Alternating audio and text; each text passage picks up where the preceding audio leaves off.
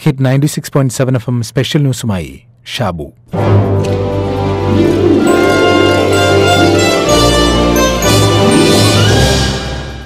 മാപ്പിളപ്പാട്ടിൽ ഒരിനമാണ് കത്തുപാട്ട്.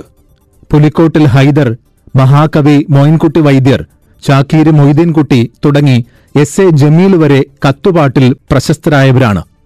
മാപ്പിളപ്പാട്ടിലുണ്ടായ ഒരു പ്രസിദ്ധമായ കത്തുപാട്ട് മറിയക്കുട്ടിയുടെ കത്തുപാട്ടാണ്. പുലിക്കോട്ടിൽ ഹൈദർ എഴുതിയത്. ആയിരത്തി തൊള്ളായിരത്തി ഇരുപത്തി ഒന്നിലെ മലബാർ ലഹളയെ തുടർന്ന് തടവുകാരനായി പിടിക്കപ്പെട്ട ഒരു ചെറുപ്പക്കാരൻ ബെല്ലാരി ജയിലിൽ വച്ച് തന്റെ ഭാര്യ മറിയക്കുട്ടിയെപ്പറ്റി ചില അപവാദങ്ങൾ കേൾക്കാനിടയായി. ഇക്കാര്യം പറഞ്ഞുകൊണ്ട് അയാൾ അവളുടെ ഉമ്മയ്ക്ക് കത്തെഴുതി. ആ കത്ത് കണ്ട് മനസ്സുരുകി എഴുതിയ മറുപടിയാണ് മറിയക്കുട്ടിയുടെ കത്ത്. ഈ മറിയക്കുട്ടി കവിയുടെ പരിചയക്കാരിയായിരുന്നു എന്നും അവളുടെ സങ്കടം കണ്ട് അദ്ദേഹം എഴുതിക്കൊടുത്തതാണ് കത്തുപാട്ട് എന്നും പറയപ്പെടുന്നുണ്ട്.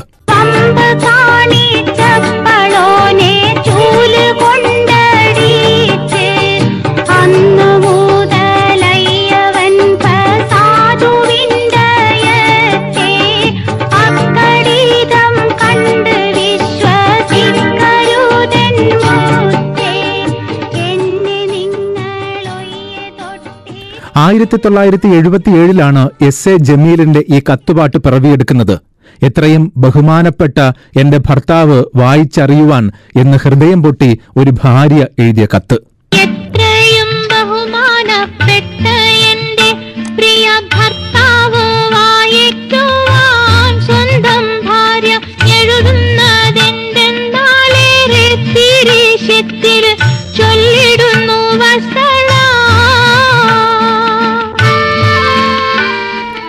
ഗൾഫ് പ്രവാസത്തിന്റെ ഏറ്റവും ദുഃഖപൂർണമായ അവസ്ഥകളിലൊന്നായി വിരഹത്തിന്റെ മുഴുവൻ സങ്കടങ്ങളും ഉൾച്ചേർന്ന ഒരു പാട്ട്.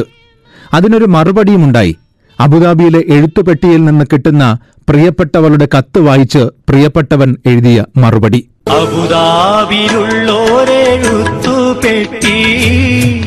അന്ന് തുറന്നപ്പോൾ കത്തു കിട്ടി പ്രിയേ നീ നിന്റെ ഹൃദയം പൊട്ടി. എഴുതിയ കത്തു ഞാൻ കണ്ടു ഞെട്ടി. അക്കാലത്ത് ഈ കത്തുണ്ടാക്കിയത് വലിയ ചലനങ്ങളായിരുന്നു. ഈ കത്തിന്റെ ഉള്ളടക്കം ഒരു പ്രിയതമയുടേത് ആയിരുന്നില്ല. ഭർത്താവിൽ നിന്ന് അകന്നു കഴിയുന്ന അനേകം പ്രിയതമമാരുടേതായിരുന്നു. പലരും ജോലി ഉപേക്ഷിച്ച് നാട്ടിൽ തിരിച്ചെത്തി എന്ന് പോലും ചിലർ രേഖപ്പെടുത്തിയിട്ടുണ്ട്. കത്തെഴുതാനുള്ള സൗകര്യവും കത്ത് ലഭ്യമാവുന്നതിനുള്ള സൗകര്യവും ഉണ്ടായിരുന്ന എഴുപതുകളിലെ അവസ്ഥ ഇതാണെങ്കിൽ ഗൾഫ് പ്രവാസം തുടങ്ങിയ കാലത്തെ സാഹചര്യം എന്തായിരിക്കും? കടൽ കടന്നെത്തിയ മലയാളികൾ ഒറ്റപ്പെട്ട് കഴിഞ്ഞിരുന്ന കാലം. മലയാളം പറയാൻ ഒരാളെ കണ്ടുകിട്ടിയെങ്കിൽ എന്നാശിച്ചിരുന്ന എത്രയോ പ്രവാസികൾ അവരുടെ അനുഭവങ്ങൾ പറഞ്ഞിട്ടുണ്ട്. പിന്നീട് എത്രയോ കാലം കഴിഞ്ഞാണ് ഗൾഫിൽ മലയാളം കേൾക്കുന്നത് മലയാളം റേഡിയോ പ്രക്ഷേപണം തുടങ്ങുന്നത്. ആ മലയാളം കേട്ട് കോരിത്തരിച്ചുപോയ സന്ദർഭത്തെക്കുറിച്ച് പഴയകാല പ്രവാസികൾ ഇന്നും ആവേശത്തോടെ സംസാരിക്കുന്നുണ്ട്. യു എയിലെ ആദ്യകാല റേഡിയോ പ്രക്ഷേപകരിൽ ഒരാളായ കെ പി കെ വേങ്ങര ആ ഓർമ്മ പങ്കുവയ്ക്കുന്നു.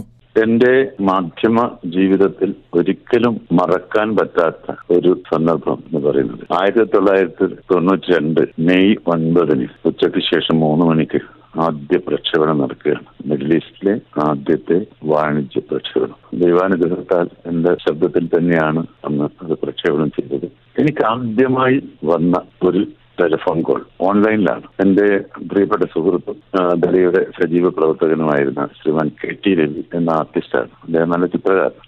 ആദ്യമായി വിളിക്കുന്നു സ്റ്റേഷൻ വിളിച്ച് ഞാൻ ടെലിഫോൺ എടുത്തു. ഹലോ ആരാണ്? ഞാൻ രവിയാണ് എന്ന് അദ്ദേഹത്തിന്റെ പേര് മുഴുവൻ പറയാൻ പറ്റുന്നില്ല അദ്ദേഹത്തിന്. വിറച്ച കൊണ്ട് ഗദ്ഗത കണ്ഠനായി അദ്ദേഹം പറയാൻ. എനിക്ക് എന്താ പറയണമെന്ന് അറിയില്ല.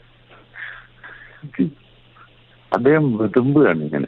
അത് പൂർണമായും സന്തോഷത്തിന്റെ ഒരു ശബ്ദമാണ് ഞാൻ കേട്ടത്. മാത്രമല്ല അദ്ദേഹം പറഞ്ഞത് ഇത്രയുമാണ്. ഇത് സത്യമോ മിഥ്യയോ? സ്വപ്നമോ യാഥാർത്ഥ്യമോ? വിശ്വസിക്കാനാവുന്നില്ല. നമ്മളൊക്കെ ഒരുപാട് പ്രതീക്ഷിച്ച ഒരു സുമുഹൂർത്ത സമാഗതമായി സന്തോഷമായി കേൾക്കുക ഇന്നിപ്പോൾ കത്തുകളില്ല. ആശയവിനിമയത്തിന് ധാരാളം സംവിധാനങ്ങൾ വന്നു. മൊബൈൽ ഫോണുകളും ഇന്റർനെറ്റും വിവിധങ്ങളായിട്ടുള്ള സന്ദേശ ആപ്പുകളും. എങ്കിലും റേഡിയോ ഇന്നും സജീവമായി നിലനിൽക്കുന്നു. അതിനൊപ്പമോ അതിനു മുമ്പോ ഉണ്ടായ പലതും ഓർമ്മയിലായിപ്പോയി എങ്കിലും റേഡിയോയ്ക്ക് മാറ്റമുണ്ടാകുന്നില്ല. ഇന്ന് ലോക റേഡിയോ ദിനം.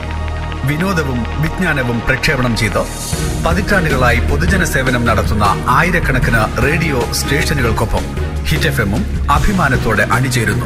റേഡിയോ വന്ന ചരിത്രം ഏറെ സങ്കീർണമാണ്. ആദ്യമായി മനുഷ്യന്റെ ശബ്ദം റേഡിയോയിലൂടെ ലോകം കേട്ടത് ആയിരത്തി തൊള്ളായിരത്തി ആറിലെ ഒരു ക്രിസ്മസ് രാത്രിയിലായിരുന്നു. അതിനു മുമ്പ് റേഡിയോ സിഗ്നലുകൾ മാത്രം അയക്കാനേ സാധിച്ചിരുന്നുള്ളൂ. റെയ്നോൾഡ് ഫസഡിൻ എന്ന അമേരിക്കൻ ശാസ്ത്രജ്ഞനായിരുന്നു അതിനു പിന്നിൽ. ആയിരത്തി തൊള്ളായിരത്തി ഇരുപത് ഓഗസ്റ്റ് ഇരുപതിനായിരുന്നു ഇന്ത്യയിൽ ആദ്യമായി പരീക്ഷണാടിസ്ഥാനത്തിൽ റേഡിയോ പ്രക്ഷേപണം നടത്തിയത്. മഹാരാഷ്ട്രയിലെ ടൈംസ് ഓഫ് ഇന്ത്യയുടെ മുകളിലത്തെ നിലയിൽ ആദ്യ പ്രക്ഷേപണം തുടങ്ങി. ഇന്ത്യയിലെ ആദ്യത്തെ റേഡിയോ ക്ലബ്ബ് രൂപം കൊണ്ടത് ആയിരത്തി തൊള്ളായിരത്തി ഇരുപത്തിമൂന്നിൽ കൊൽക്കത്തയിലായിരുന്നു. ഒരു കൂട്ടം വ്യവസായികൾ മുൻകൈയെടുത്ത് ക്ലബിനെ ഏകീകരിച്ച് ഇന്ത്യൻ ബ്രോഡ്കാസ്റ്റിംഗ് കമ്പനി തുടങ്ങി. അതിനുശേഷം ആയിരത്തി തൊള്ളായിരത്തി മുപ്പത്തിയൊന്നിൽ കമ്പനി സർക്കാരിന് കീഴിലായി ഇന്ത്യൻ ബ്രോഡ്കാസ്റ്റിംഗ് സർവീസ് എന്ന പേരിൽ അറിയപ്പെടാൻ തുടങ്ങി. ആകാശവാണി എന്ന പേര് മൈസൂർ നാട്ടുരാജ്യത്തിലെ പ്രക്ഷേപണ വകുപ്പിന്റെ സംഭാവനയാണ്. ആ പേര് നിർദ്ദേശിച്ചതായിരുന്നു രവീന്ദ്രനാഥ ടാഗോർ. പിന്നീട് ഓൾ ഇന്ത്യ റേഡിയോ ആകാശവാണി എന്ന പേരും കൂടി സ്വീകരിക്കുകയുണ്ടായി. ഇന്ത്യയിൽ നാനൂറ്റി പതിനാല് പ്രക്ഷേപണ നിലയങ്ങൾ ഇപ്പോഴുണ്ട് എന്നാണ് കണക്ക്. ഇരുപത്തിനാല് ഭാഷകളിലും നൂറ്റിനാൽപ്പത്തിയാറ് ഭാഷാഭേദങ്ങളിലും പരിപാടികൾ സംപ്രേഷണം ചെയ്യുന്നുണ്ട്. ഇന്നിപ്പോൾ സെക്കൻഡുകളുടെ വേഗത്തിൽ മൊബൈൽ ആപ്പ് വഴി പാട്ടുകളും വാർത്തകളും എല്ലാം ലഭ്യമാകുമ്പോഴും ഒന്ന് ആലോചിച്ചു നോക്കൂ ഈ പാട്ട് എത്രയോ ഗൃഹാതുരത തിരിച്ചു തരുന്നില്ലേ?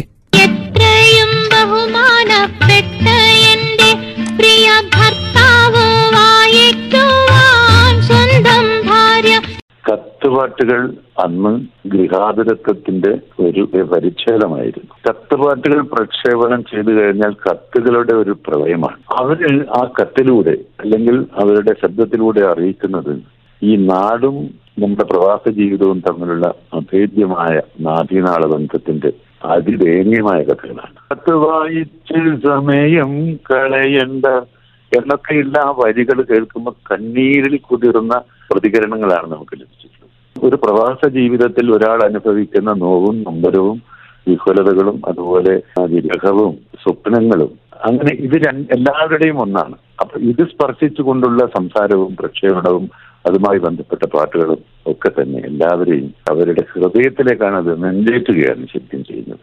അതുകൊണ്ടാണ് അങ്ങനെയുള്ള പ്രതികരണങ്ങൾ നമുക്ക് ലഭിച്ചു വരുന്നത് കത്തുപാട്ടുകൾ ഒരു സംഭവമായിരുന്നു അക്കാലത്ത്. മധുരാനുഭൂതികളയതിറക്കി മനസ്സിൽ വീണടിയും പൂപ്പേറുക്കി.